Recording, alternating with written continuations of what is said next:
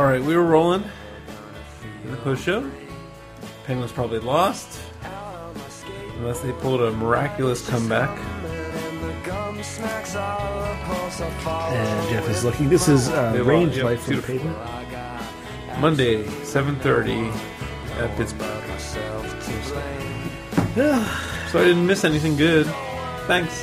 Well, you know, as we as I said, if- if if the true fans find out that you weren't watching, it could have been your eyes that made the Made the outcome different. But isn't that kind of Schrodinger's? No, because it's being, it's being observed. I suppose. I mean, you could make a philosophical point about. So okay, my preferred interpretation of quantum mechanics, and I would stress that these are all interpretations of quantum mechanics. In other words, the math is all exactly the same.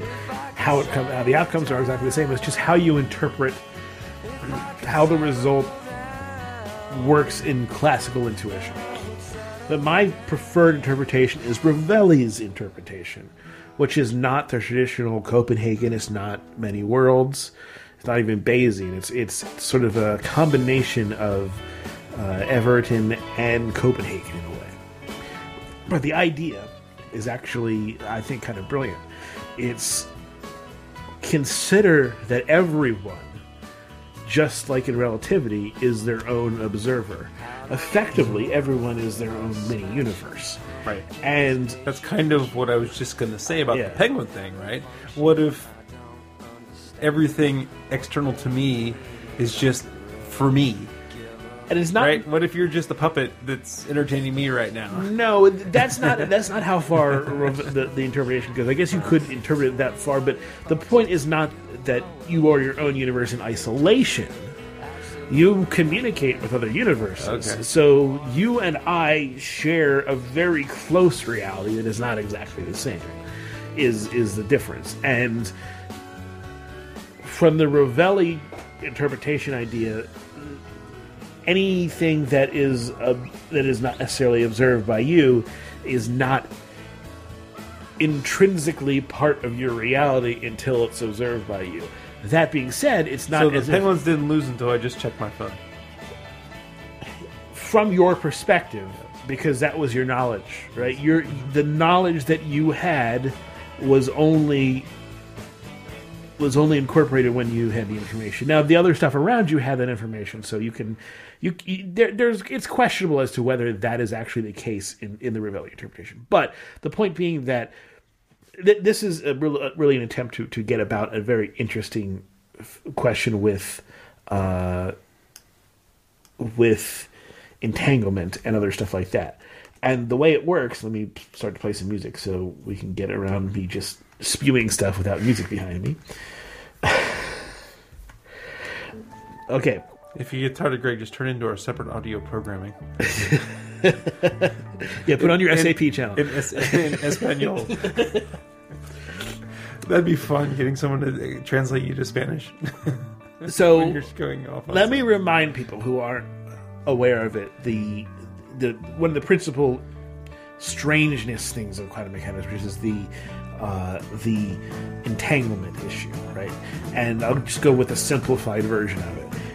You are you have some particle that is entangled with another particle, uh, such that their spins are always going to be opposite when you measure them. When you make the measurement, if you measure the, the spin of one as being up, the spin of the other one is going to be down. Again, I'm simplifying this for, for cases, but it's essentially what, what entanglement is about. Because those two particles are part of one system, is the reason why it works that way. So they have they have to have uh, one has to be up, one has to be down, so that there's so that the total overall spin is zero and these particles are essentially treated as a single system no matter how, how far they are separated. And the other interesting thing about it is that we have shown via various different experiments that it's not the case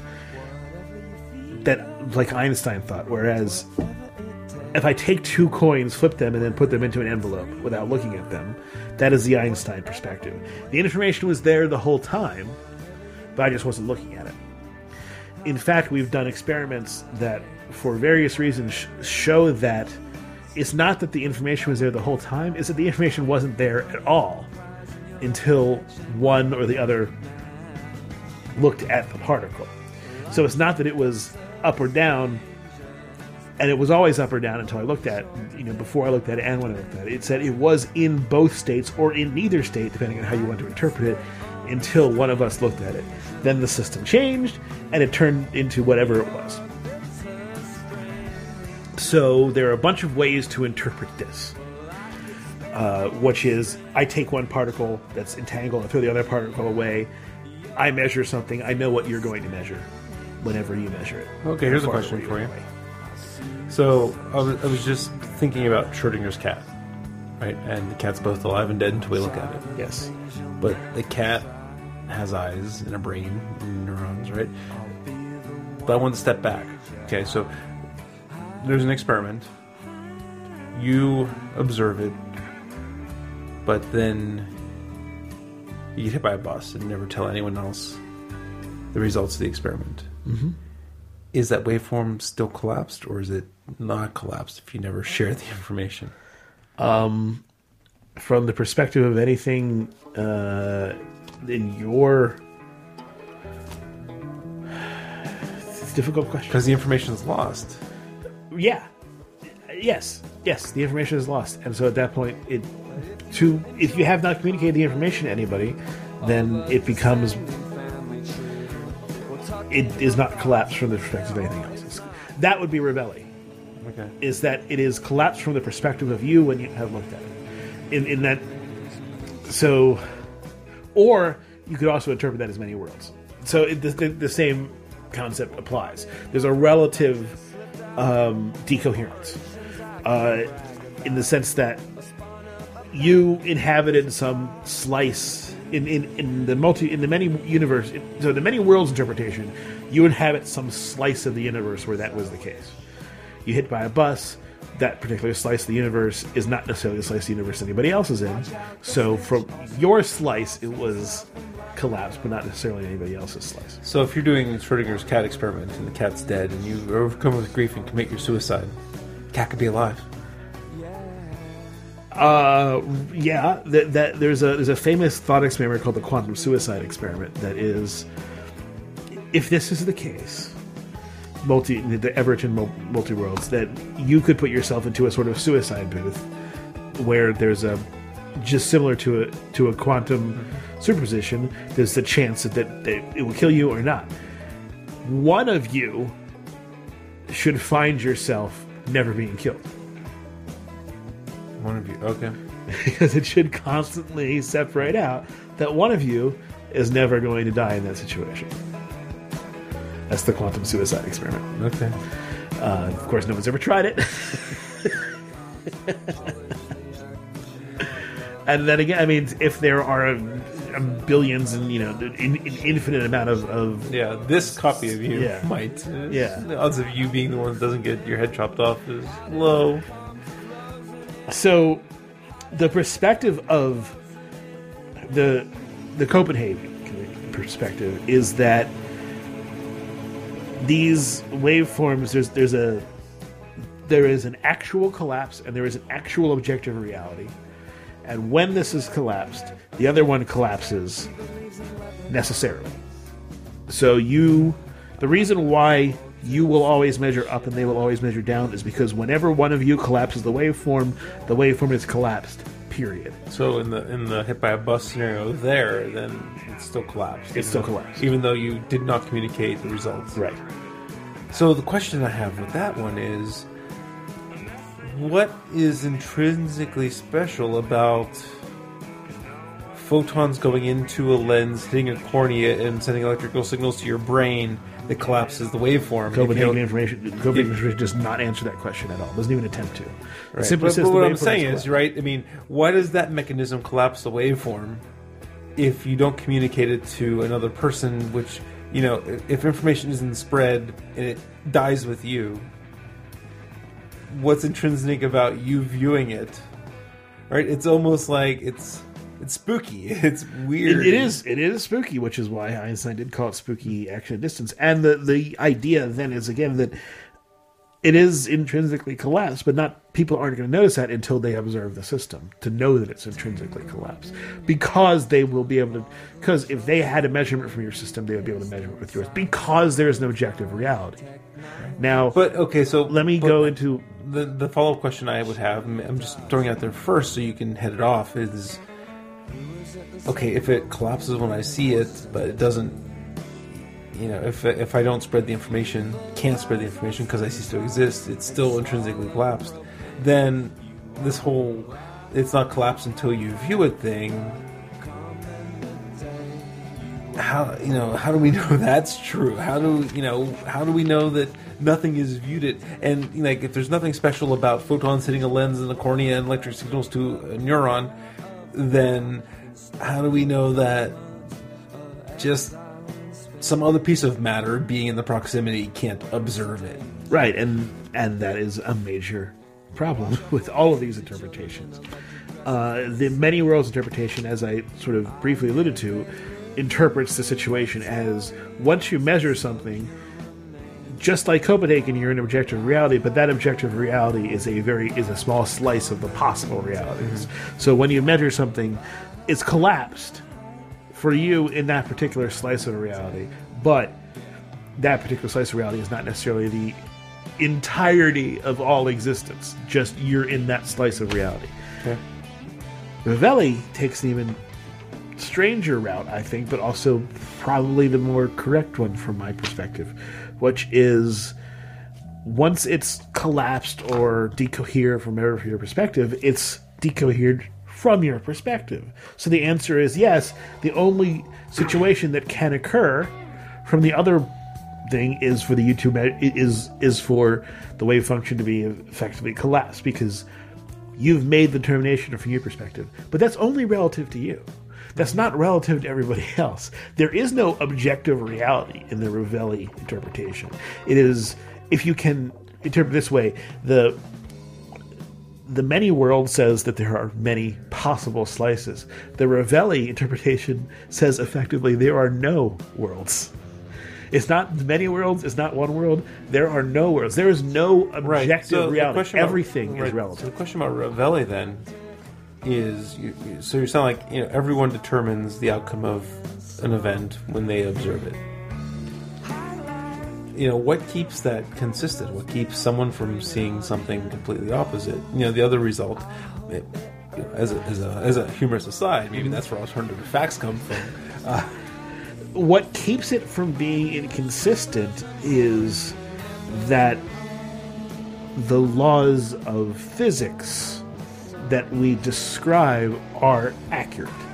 So, what keeps it from being different is that everything in our light cone is going to be consistent. All right. Uh, and that's the fact. All right, so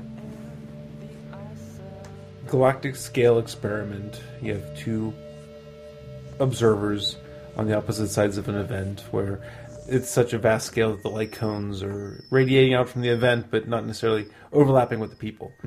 Is that in a scenario where they could the two people could get opposite results? Well, effectively, remember when we had the big. Remember, it was a couple years ago we talked about things that are moving away from each other at you mm-hmm. know for faster than the speed of light. As long as they never communicate with each other, they can happily live in their own realities. But and they could if, be inconsistent from each other. And yeah. it doesn't matter.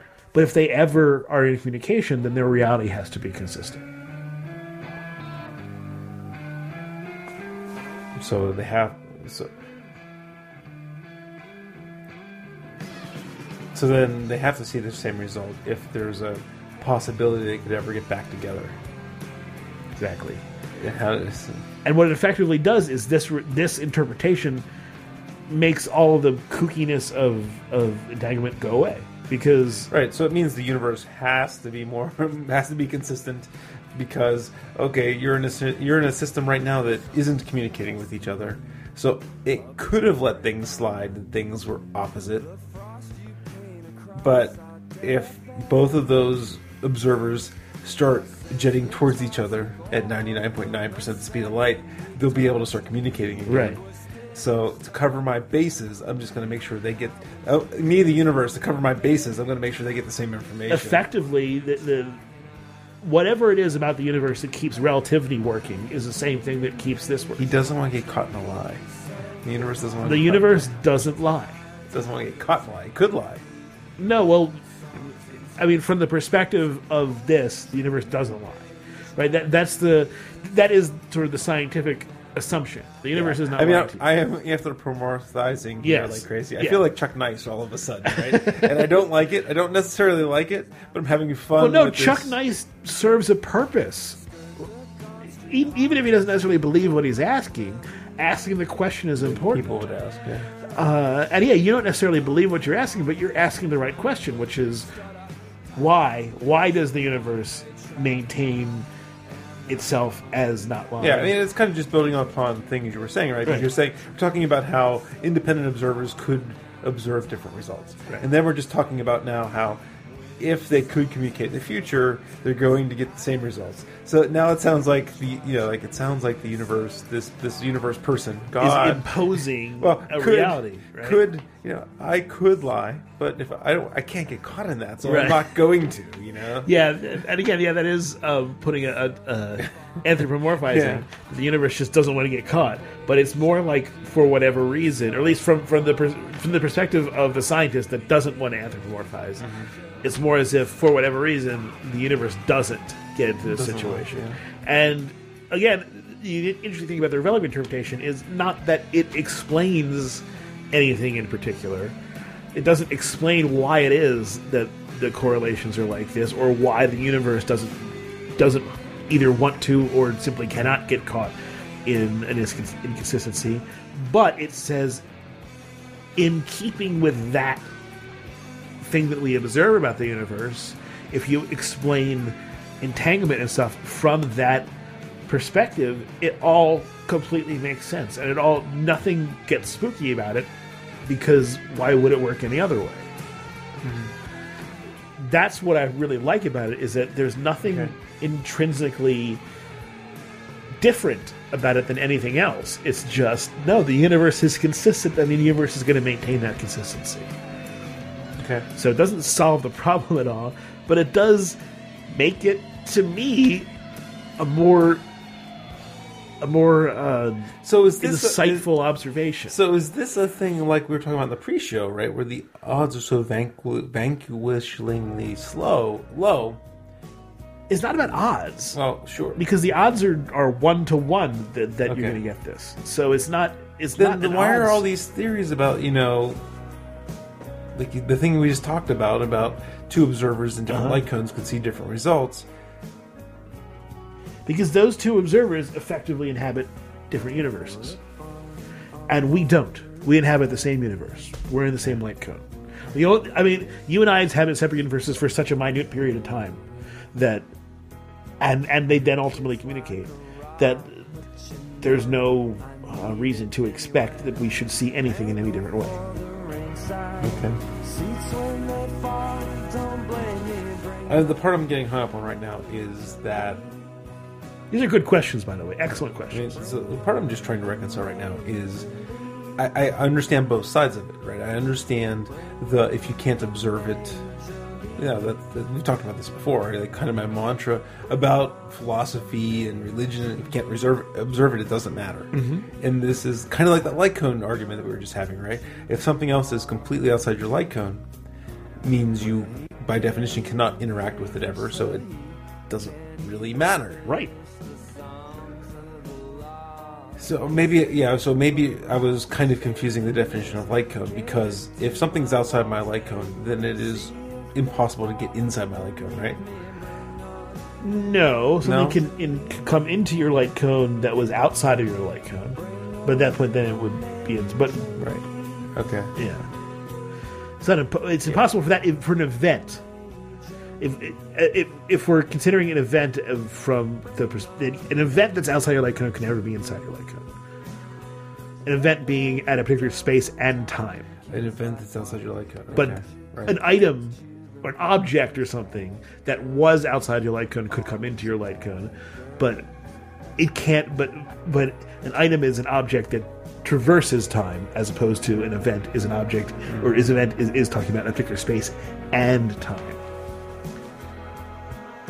You see what I'm saying? Sure. All right. So in that case, I think I lost track of what, a couple of thing threads I was trying to like hang on to. Um, okay, so light cone, more or less what I thought it was at the beginning. For those who are unaware of a light cone, just consider um, the point where you are as a single point, and then draw a line through that point, and spread out at 45 degrees. One line above that line you drew through it, another line at, at the opposite 45 degrees. And so similar, so you just have basically do similar around the other end, so you have two basically cones or two triangles that point at this, and one is your future light cone and one is your past light cone, and you are at the center. So everything at 45 degrees is the speed of light. Everything in the middle is in between those two things is stuff that is less than the speed of light. Everything outside those cones is outside the speed of light. Faster than. Faster than the speed of light, yes. And therefore, your universe is defined by that cone, by the past and future light cone, that cone, and it gets smaller and smaller as it gets to the point where you are, and gets larger and larger as you get away, because mm-hmm. the distance that light can travel gets further and further, gets larger and larger.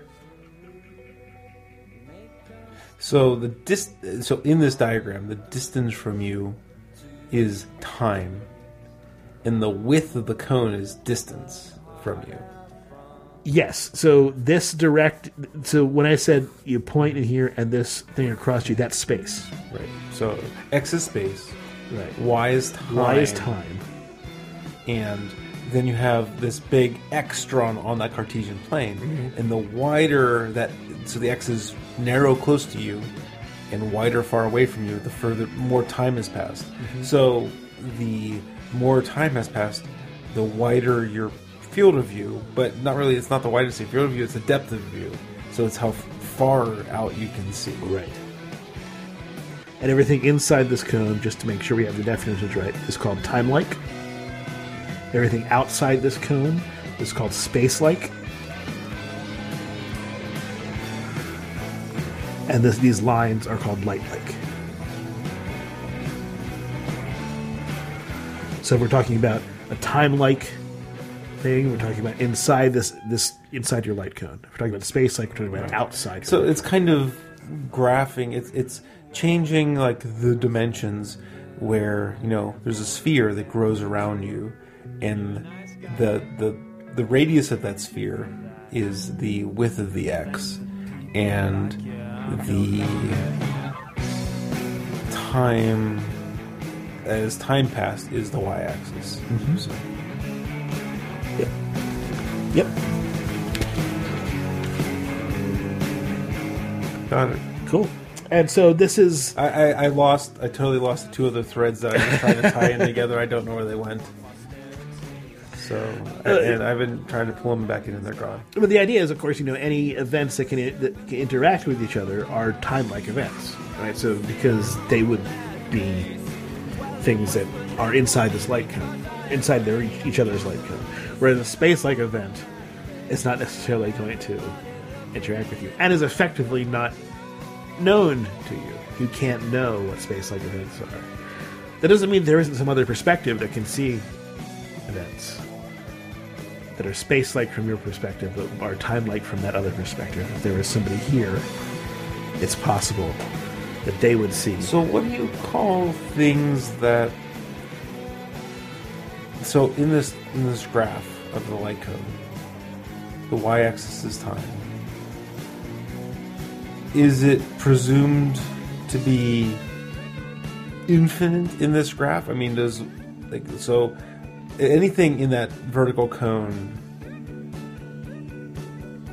even if you here observe like here on Earth, our light cone goes out 14 billion years. Uh-huh. Something that's 15 and a half billion years out there isn't in. See, I would have just I would have defined that as isn't in our light cone yet. But in this light cone graph you just showed, it isn't our light cone because time is just the y-axis and not Uh, yeah. and not uh, not an incrementer or anything like that. So it is in our light cone, even though It is in our future light cone. Yes. in our future light cone. Oh, so it, there actually is terminology like that. Okay. yeah, this is the past light cone. This is the future light cone. So it, it can be in your future light cone. Remember, you're, you're observing it from Right. It's in your future light cone, but it's not yet observable. Right. That's something that. So, when I was previously imagining a light cone, uh, imagine a flashlight beam Uh-huh. against a wall. Right? It ends at that wall. You can't see. Well, only because the wall is an event horizon effect. I'm not saying. Yeah, maybe the wall is not the best example. Maybe it's where the flashlight gets too dim to really see beyond. Right? But I imagined a light cone where it was kind of a traditional cone shape where there's a flat base, right? And that's the and that's the speed of light times time type thing. And I would have thought something just on the other side of that base would have been defined as outside the light cone. But it sounds like it's in the light cone, just not yet observable. yeah, in the future part of the the cone is going to continue expanding, get larger and larger and larger, and it's going. It's either going to be inside this light cone or not. And we define again. This is defining events, and events take place in a particular space and time. So things on the other side of the X, the things that are on the left and right that are space-like, mm-hmm. these are items. Say it's really close to the line. It's just outside our light cone. We just barely can't see it. Yep. But it's moving either equally fast, far away from us at the speed of light, or slightly faster, and will never become something that's in our light cone. But it, Well- it has to be moving away. Well, remember, events don't move. Events are singular. Oh, okay, so light cone's an event thing, or Light cone defines where whether you'll be able to observe an event or not. okay, that's a new, that's a thing that I never appreciated about light cones. I figured it was an object so trying to see an object, an event. Well, okay, so you have a, a supernova outside of light cone, but when our light cone catches up that supernova, we're not going to see the supernova, but we're going to see tons of We'll see the after effects After of the effects. supernova. Which means that if you No, hold on, hold on, hold on. Okay. Oh. Did I misspeak or am I misunderstanding something? So I said a supernova happens outside our light cone. yes, But what we're just talking about, that means a supernova happened in a place in space time that is moving faster away from us than the speed of light if it's outside the light cone. yes, So then it's we're not going to see the after effects because no, we'll see the after effects if that Oh, object is not moving fast the speed of light away from us. But Oh, so so the part of the supernova that explodes toward us could fall into the light cone. yes, because it's racing towards our light cone. right, Okay, or a light cone. but then the other it. half of the supernova we'll never see because it's racing. We'll never see the we'll never see the actual supernova occur because that Well, supernova. right, right, but the other half of the planetary net, the, the the the stuff, the nebula stuff, whatever it forms, right? If it's expanding, Well, no, you're thinking you're thinking about it all as an object, but you have to think of you have to think a little bit less um, specific about it.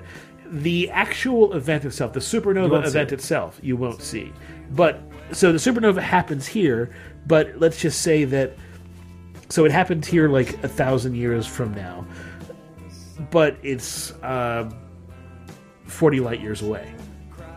well, Uh, let's- no, no, It happens. okay, so- it happens twenty years from now, but it's Can I, forty light can I years paint away. the scenario and you can answer? The scenario is we have a star dying, but it's racing away from us and it's just on the other side of our light cone, right? It's it, it space time is expanding so fast because of the distance is involved. This has nothing to do with space time expanding.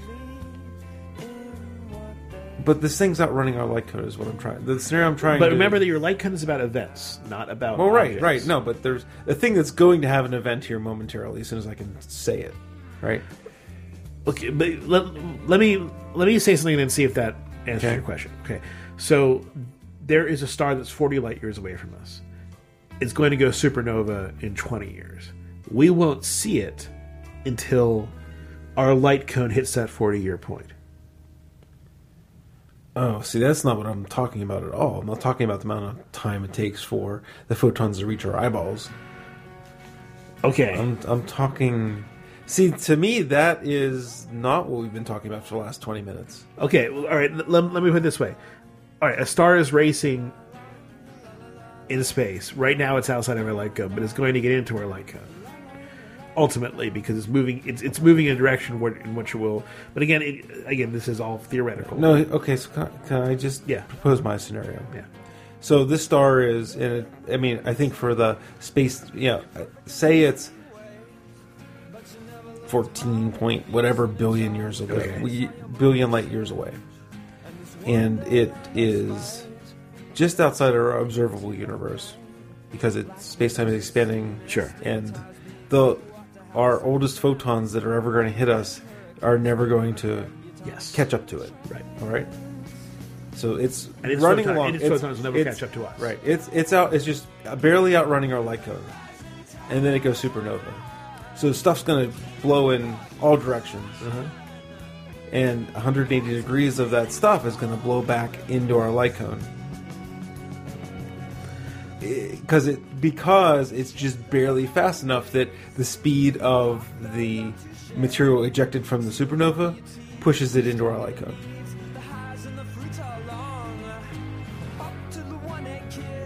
I, I know exactly what you're saying. I'm trying to think about it because And then the other 180 degrees of the explosion is accelerated, so it's getting further and further Right. away from our light cone. But I'm talking about the stuff that falls into our right, light so it's cone. like this is just like it's a star that's moving Right there. right at almost exactly at the light like line, yeah. and As it blows up, as it boom, blows up, it pushes half stuff it falls in. it pushes stuff into our time like area, and some of it flies away. Yeah, that's what I'm trying to talk about. I don't think that's possible because the Lorentz transformation would say that it wouldn't be possible to push something into our light cone. Just like you wouldn't be able to push something because it, it would then be moving fast from the speed of light if it were to do that.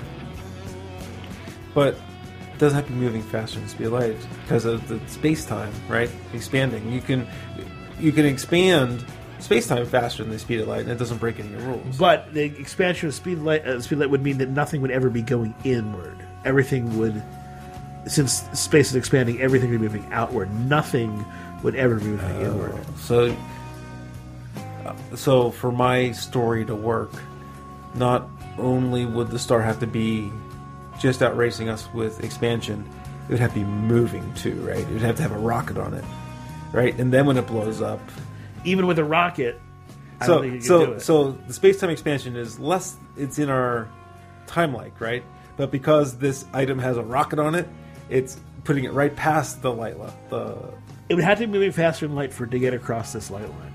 So But but no, here's I mean here's the scenario, right? So it's far enough away that if it was just sitting there in space, it's in our light cone.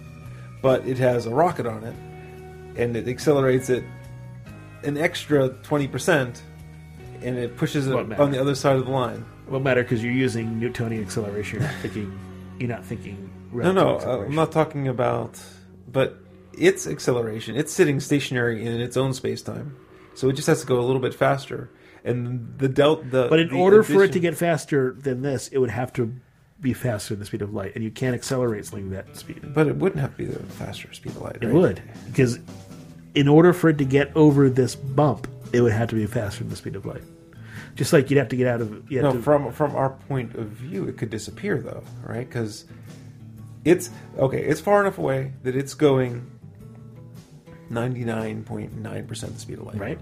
It has a rocket that can make it go 0.2 percent in its own local sphere, the speed of light. sure, So it but that's still not faster than the speed of light from our perspective. Oh, oh yeah. Okay. Dilation. Dilation. Mm-hmm. Mm-hmm. All right. I'm done. that that's the weird thing about relativity, and you know th- those are excellent questions. But you know, it turns out that I mean, I don't have the math to understand. I, I understand there's time dilation, and yes, I understand how that probably justifies my crazy story into being not possible. Um, just I don't know. It's fun. Trying to trying to think about it. no, yeah, there are those are like as, those are great questions, and, and they they do have answers, and the answer is that F equals ma is not correct. Uh, it, it the, the the right answer is uh, the right addition for acceleration is uh, the square root of one plus or one minus uh, v squared over c squared, and so only when v squared equals c squared will you get zero. One minus zero, and then you get zero, and then you get zero acceleration. You would never actually get functionally f- enough acceleration out of that to push yourself over the speed of light.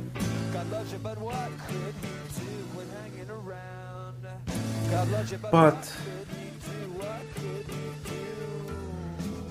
okay, so I'm still a little foggy on Sure. exactly the mechanism here. Okay, mm-hmm. So I'm sitting here with my telescope and I'm watching something right on the edge of the universe, speed away from me. It's crazy blue sh- or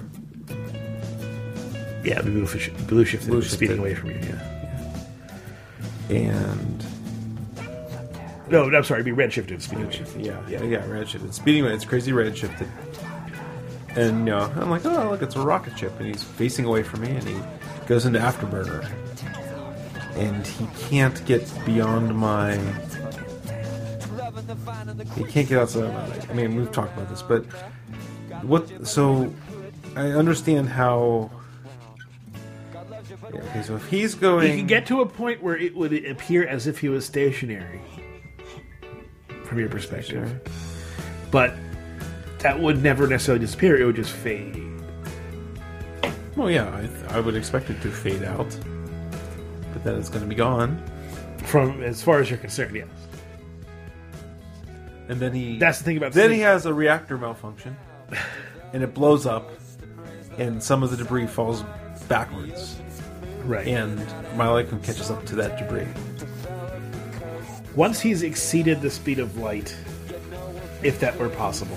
No, no, he's not exceeding his, his he's not exceeding the speed of light in his reference frame, Right.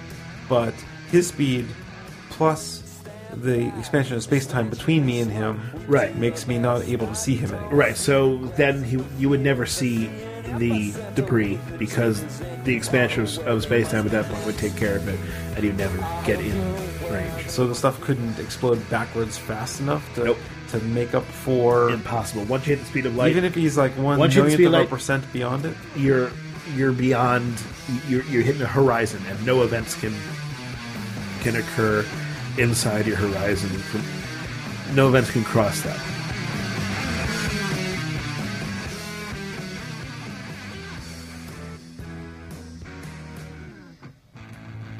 Okay, you've been asymptote essentially I'm not sure I buy it, but I'm not going to argue with you because I don't have any good additional arguments. No, I'm not saying you're wrong. I just I'm not reconciling it yet because I, I get the laws of the speed limit of the speed of light. It's just you know it from his the the part I'm hung up on is from his frame of reference, him blowing up and blowing stuff backwards. It's all relativistic. right but from your frame of reference he's exited your universe as soon as he hits the speed of light he's gone he's exited your universe so none of his stuff is ever going to come back into your universe But that seems magical, right? Because it does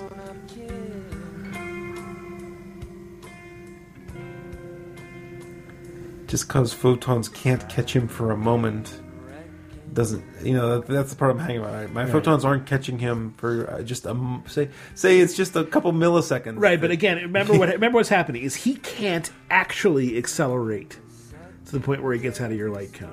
What you're saying is he's accelerating really, really far away from you, and then the universe expansion Yeah. is what takes him outside of your light Yes. cone. At that point, the universe is going to keep expanding, and you're never going to get back into that particular part of his universe, or that his universe and your universe I mean, are causally disconnected. Yeah, maybe I'm not. You know, I'm probably underestimating the speed, the the rate of that expansion. I'm trying to slice it so razor thin Right. that the change in velocity, a relatively relativistic, you know, reasonable velocity, could tip the scale. Is Right. what I'm trying to slice. Right, but the the that's this forty five degree line, this light like line, mm-hmm. and once you're outside of that line, you are not coming back. Just like once you get past the event horizon of a black hole, you're not coming back. It's, it really is the same situation. Okay. Uh, it's just the, the math is exactly the same. The scenario is slightly different, but the math works out to be the same way. You've gone out, you've entered a different universe. You don't get you've gone outside spaghettified. The spaghettification is is either in our universe if it's a tiny black hole, or it's theoretical if we assume that the that ins, that inside the event horizon, the physics work the same. That's what spaghettification is. So, but there is it, it is an event horizon just like anything else in the sense that there is a horizon beyond which you cannot see events. Right. So yeah, once something because of the combination of its speed away from you and the expansion of the universe crosses that event horizon, it's not coming back. I hear what you're saying. I, I, you need a better. I need a better explanation why, if it can, if it had the technology to go back towards us at 99% the speed of light, why the ma- why it the expansion universe is always going to overcome that.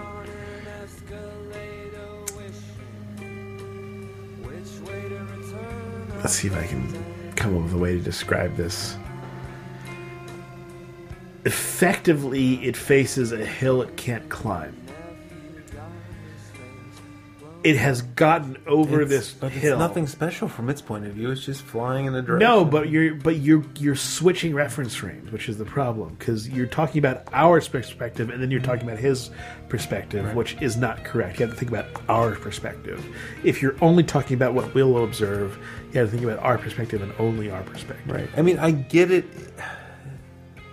I mean, so in like a physical term, right? The, the expansion of space time is a river that's flowing too fast to paddle back up.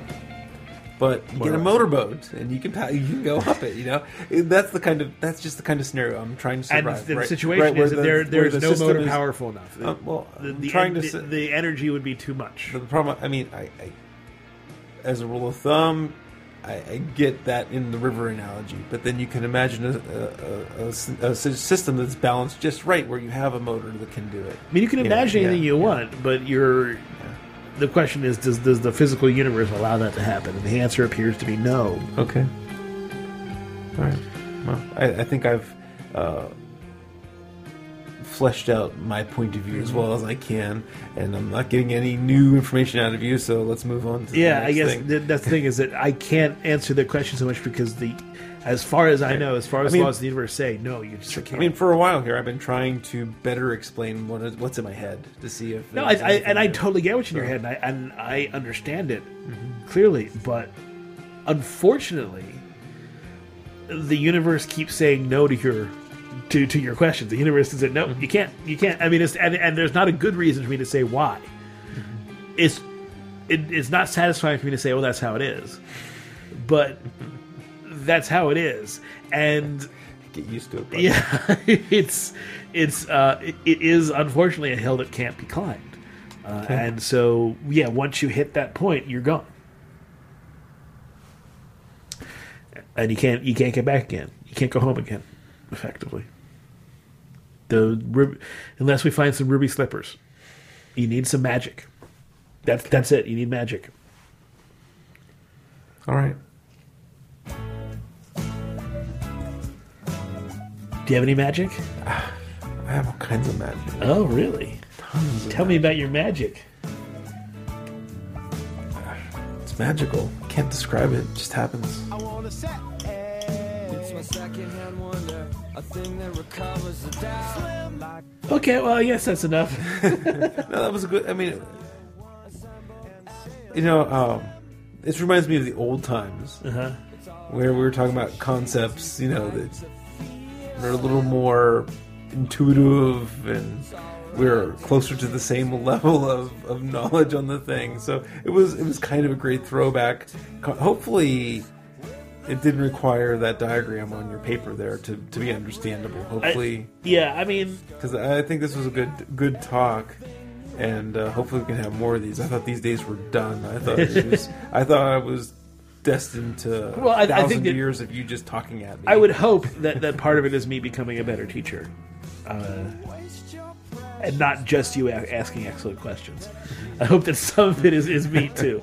Uh, but But no, um, you know, you know, there's not a ton of topics recently over the last two years Yeah. where I've been able to like.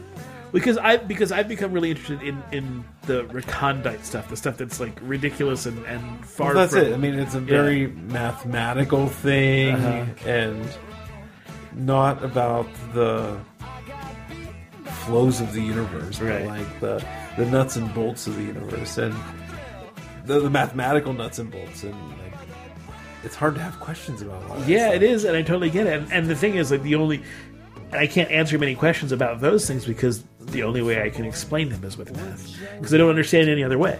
It, it's, it's not, you know, and the math is not English. The math is this math thing, and it's I get the concept from math, and I can sort of understand, grasp the concept. I can grok it in in my head with the math, but I can't without you knowing the math, and I can't really explain it to you in an English way. Do you think these two coin houses are sticking together just from suction, or is there some van der Waals in there too? Uh, almost certainly van der Waals. a little Christian life. A little, little Christian life. Debating if I Jeff is, Jeff is putting the, uh, uh, the these two halves. I halves. did uh, together. 3D printed coin, like challenge coin, and I haven't glued them together yet. And so we've got two very smooth surfaces. Mm-hmm. And I noticed a little bit of like a deck hawk. They kind of glide over each other, which is an air cushion or something. And then the opposite, I push them together and lift it, they stick together fairly well, even though they're not sticky. And I was trying to figure out if that is all low air pressure between them, suction, or if there's you know van der Waals forces, gecko feet.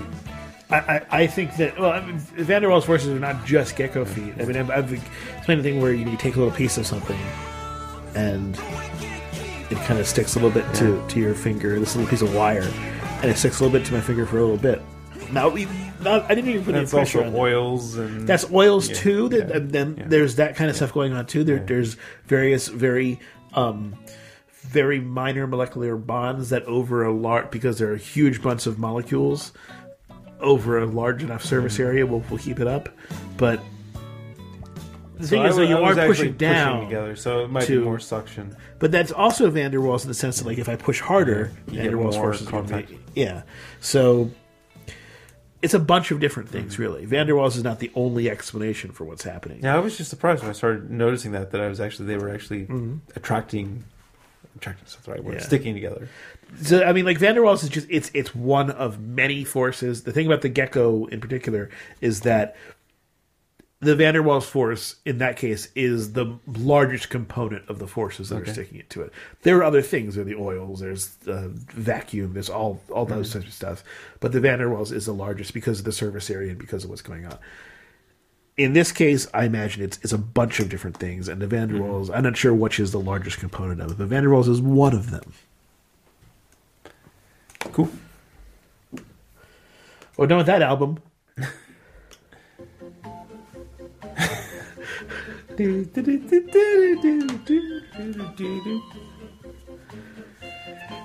This is song I've been looking for forever to be our commercial background. I have no idea what it was. I, I, you know, I knew this one was the the baby elephant march or March of the Baby Elephants, or whatever it's called. Uh, you know, if we could only enunciate, like, Yeah. got on the same wavelength, I could have told you what it was called. Baby Elephant Walk. There was a, a 99% invisible. It was really interesting. It was I gotta about. pee. So if you, I mean, if you want, I can do this quick, or I, I'd like to talk about it if you want to go pee. yeah. Um, I do want you to hear it, so I'll talk about something else in the meantime. Talk about Baby Elephant. Oh, I love baby. ele- Well, this is kind of about elephants. So, um, 3D printer update. I added a new mod to it. I was getting atrocious print extrusion. I was getting failed prints left and right. I was having super difficult time with different filaments. It, turned out it was like many filaments. I'm like, what's going on? And the stock print head on the Maker Select is uh, has this Teflon tube inside, PTFE, poly tetro blah blah blah Teflon, and uh, it is only good to about 250 degrees. Well, the printer's firmware will let you print up to 260. I had this gold ABS that is like a 265 maximum temperature. And to get it to print really well, I got it up around 250, 255, 260, I forget. But it kind of wore out, burnt out the Teflon tube.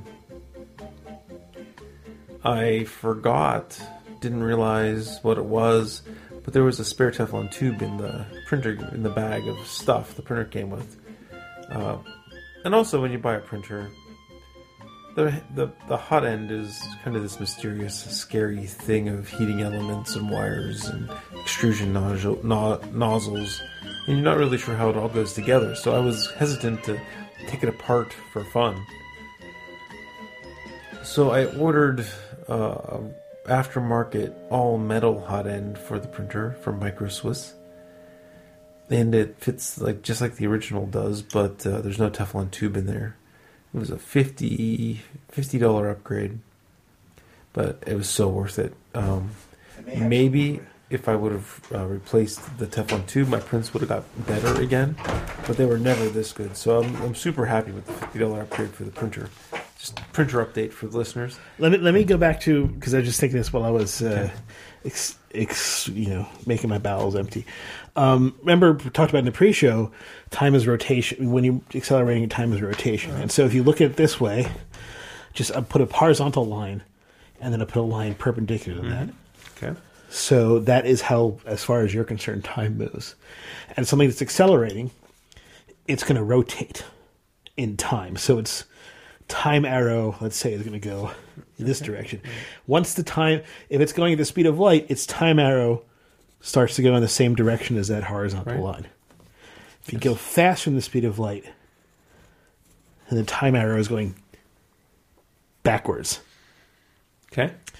uh, which is, as far as we know, unphysical. So, this horizontal line is sort of a demarcation point. You can't get around that. You can't move the arrow back that way. Any way that we can understand it. So, in order for something to cross this light like line back here, it'd have to turn its arrow back this way. Okay. It'd have to rotate in time backwards. And this goes back to that equation, the square root of 1 minus v squared over c squared. As I said, that's how you add uh, velocities, right? So you can see how whatever your velocity is, it's going to be some, you know, it's 1 minus some percentage of one, mm-hmm. some part of one, so it's always going to be some negative number. If v squared is equal to c squared, then it's going to be zero. The only way that this could be positive is if v squared is greater than c squared. Okay. Because otherwise, this is 0 mm-hmm. or something less than zero. This only becomes something positive if this velocity is greater than c. All right. Okay. And so that's that arrow somehow crossing this direction, crossing this way of no return. You're rotating out of the universe or back into the universe. And as far as we know, that's. You can do it one way, but you can't do it the other. Okay. Does right. that help at all? A little bit, I think. Okay. The uh, thing I want to talk about elephants and whatnot. There was a 99% invisible about uh, Foley artists. Do you know what Foley is? Of course, sound. But like, okay, so yeah, maybe not. Maybe Foley. Okay, maybe I find Foley a little too. If it's just sound, these are the guys who add sound effects to Right. nature documentaries. Right. And Well, yeah, Foley's is you know like a Foley artist would you know add something in there, or that, that's probably a nature sound. But a Foley artist may like punching. When you hear punching, usually that's um, things hitting like uh, pieces of meat or something. Like people, they, they come up with interesting ways, like Right. th- like uh, or I, I remember the lightsaber whoosh whoosh was from a projector that made a sound, and they put a microphone close to it, far away from it, Oh, okay. so it went wow wow, Okay. and that has the that's where the Foley artist came up with that sound. Right. Yeah. So they're talking about animal foley art, uh, foley artists for nature documentaries, adding sounds of uh, animals walking through the woods. You know, because zoom lenses are great for getting great up close footage, but there's not an equivalent. You might think shotgun microphone's an equivalent, but it's not really. You don't. You, you really can't mic animals. So a lot of even Planet Earth two uses a lot Sure. of foley. You don't have any cellophane, do you? No, I don't think I do. If you're a crinkle cellophane, you can say it's a fire. Oh yeah, yeah. So that's an example of how they make some of these Well, sounds. the reason I brought this, I mean, so it's an interesting story about like true to life, educational, and then artistic liberties in a movie, which a documentary is a movie. Making, and, but one of the things I found most interesting was elephants are quiet. They have big fatty pads on the bottom of their feet, and they move almost silently. But if you did a true to nature uh, depiction of elephants, it would seem uncanny. You know, it would seem Right. wrong to the viewer. So Foley artists have to strike a balance of true to the good ones, strike a balance of true to nature versus making the viewer comfortable by not, uh, you know, not um, defying their expectations too much. Because when you start defying their expectations, that doesn't seem natural, even though maybe it is natural. Welcome back to Smarter Every Day. I've been waiting. I wanted to show you this thing. You, you watch Smarter every day, right? Occasionally, yeah. So uh, they had this thing where, where he did this thing about triboluminescence, and he showed uh, a lifesaver being impacted. Your name. Uh, where is it? Anyway, and he, there's a lot of i thought i was thinking about how much interesting foley work went into it like well, th- this is a bullet hitting something I have no idea what just happened. and this is all foley work with right that's not the sound of a of a bullet hitting a prince Rupert's drop but you hear this echo that gives you at least that it sounds like it's slowed down, but at that speed it'd be so slow it might Right. be super bass or inaudible. Sure. So here's another could- here's another one where so this is he's taking a um, lifesaver and he's showing a hammer hitting it, and Okay. And the triboluminescence occurs. Now, of course, all that crackling and the sound of the hammer hitting it, and that's not a sound that actually comes out of hitting a lifesaver and getting the tribal triboluminescence, but mixing those sounds with it mm-hmm. allows your brain to comprehend what's going on a little bit more, even though it's not at all what it actually sounds like. Yeah, the camera that takes the super high slow motion doesn't have a microphone. Right. Good point though, and no one would expect this. I mean, the stuff just the foley artists, right? They're, like the good ones, they'll do a take for a nature documentary like Planet Earth Two, and you know if it's an animal they're familiar with, they can just do the scene in one take. That's, I mean, if you're good at your job, you're good at your job, and uh, you know it becomes natural. But then you know if there's a new animal that like the, the one artist you know hasn't seen before, he'll he'll watch the footage a few times. He'll experiment with his normal tool bag of tricks, and you know, and the good ones are still able to do it. But yeah, could you imagine? Like, that seems so crazy. It's funny that you bring that up because I remember because this was recent, and I remember thinking when I was watching this, that's a good foley artist. I mean, like it's one of those things that you, unless you know about, unless you know that uh, what's going on, you don't think about it. But when you do know it and you see it, and you can be really impressed by it. That's why sound engineers stuff get Oscars because and then Emmys and shit like that because that is stuff that you don't see Yeah, unless you're really paying attention, you're really looking for it. And it is impressive when it is seamless, when it feels real, but it's the opposite of real. It Yeah. is very, very fake, but the beauty of good artists is that they make it feel real. yeah.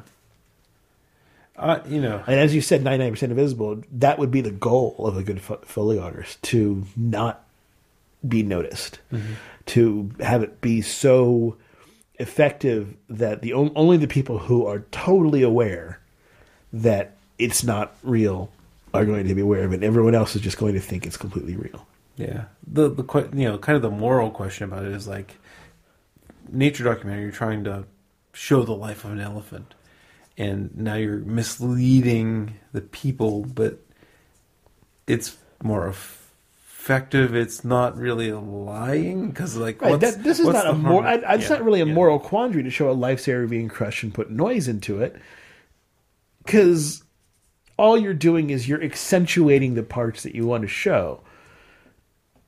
Now, yeah, the the people who really understand this are going to know that it's not actually crackling like that, but is that a big factor in what you want to show? No, you want to show off triboluminescence in this case. You want to show off the, the, the feature showing off, not that you also can't get sound out of it and blah blah blah.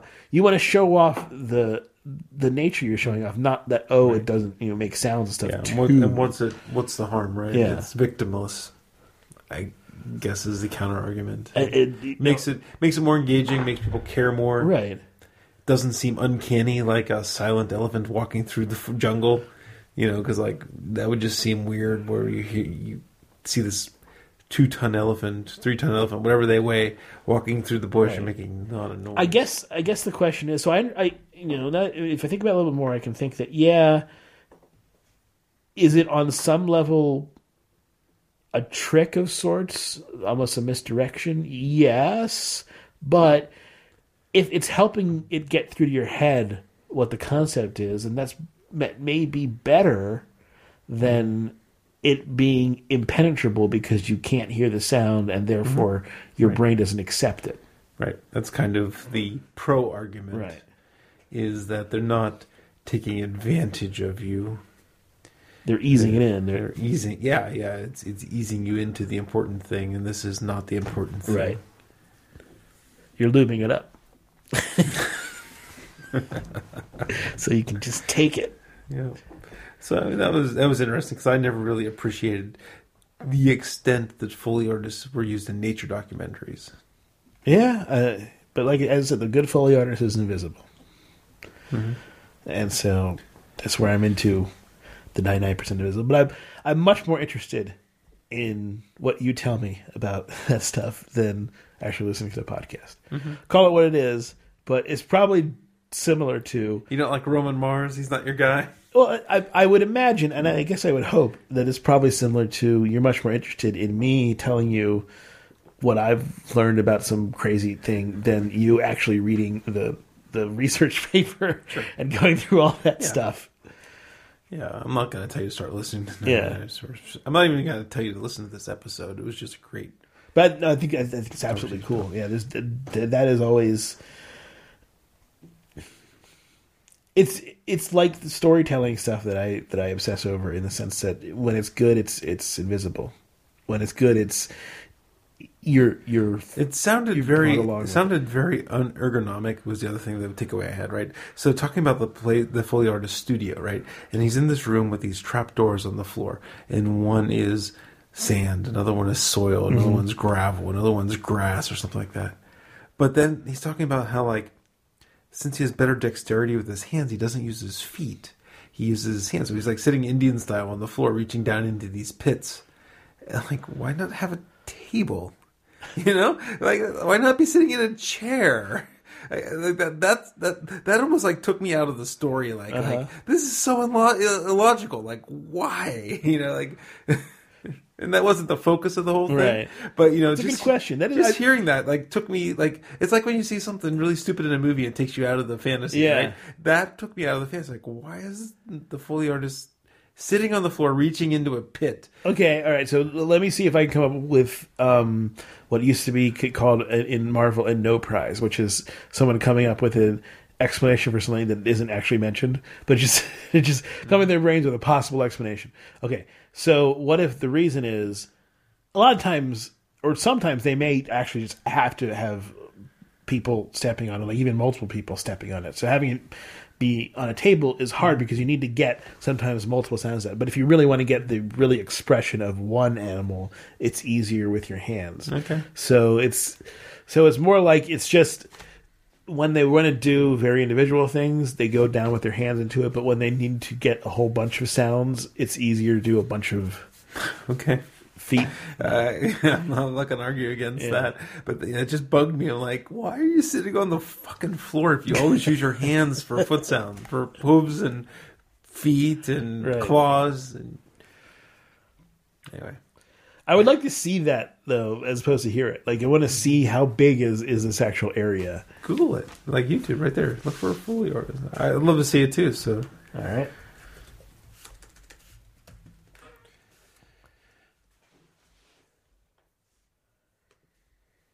All right, so here we go. Behind this, um, elements to it.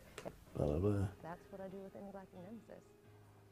I like this one a lot because I can put my whole body into it and it feels pretty good. So she's just in a room with a bunch of do a lot props. It. it can start, you know, it can come rolling in or it can just be a big crash, which It's a big plastic sheet. and it gets a good reaction every time. So, some of the sound effects that we have on the table are sounds that are, uh, for instance, if you want to make shoe steps, you use shoes. But we have to create sounds that we don't necessarily have like that. So one of my She has table. She's not sitting on the floor.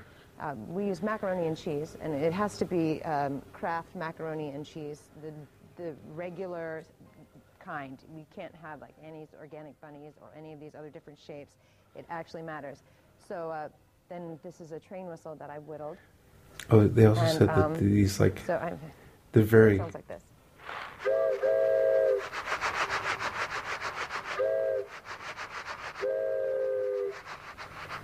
Uh, see, lot of fun. watching it takes the magic out because that, Yeah. that sounded like a toy, like a Uh-huh. ho- toy train whistle and macaroni and cheese Right. to me.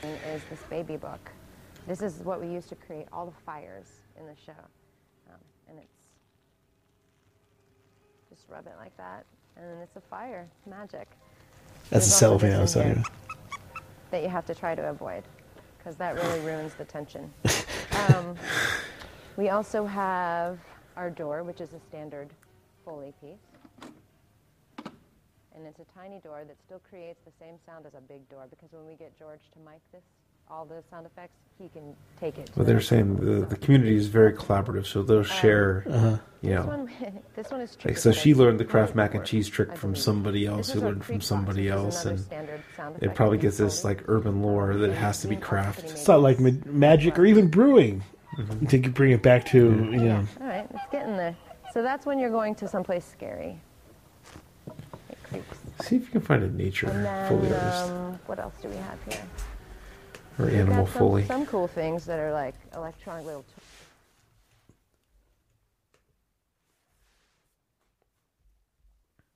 T- This week on behalf.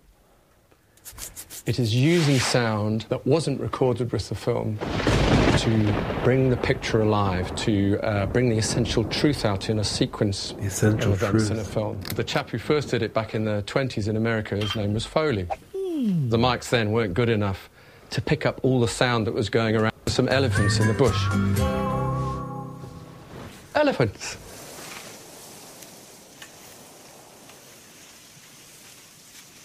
Now that all looks fine. But here's the actual sound that was recorded.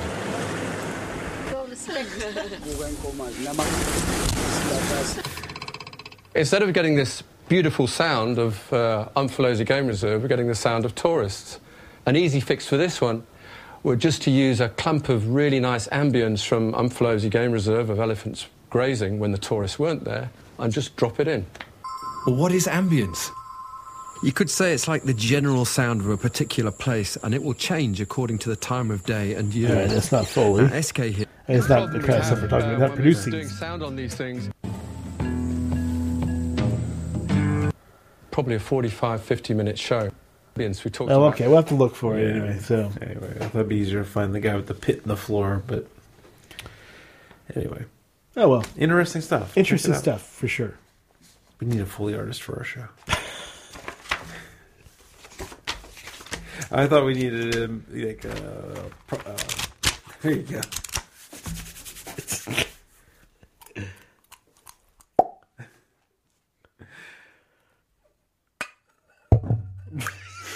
Don't ba- rule number one of Foley artistry: do not bang the microphone.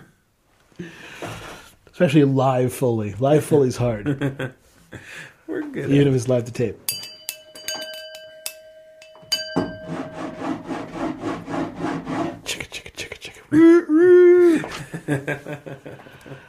I guess that's good enough. Yeah, for, sounds good. all right. See you guys next week or so. Woohoo!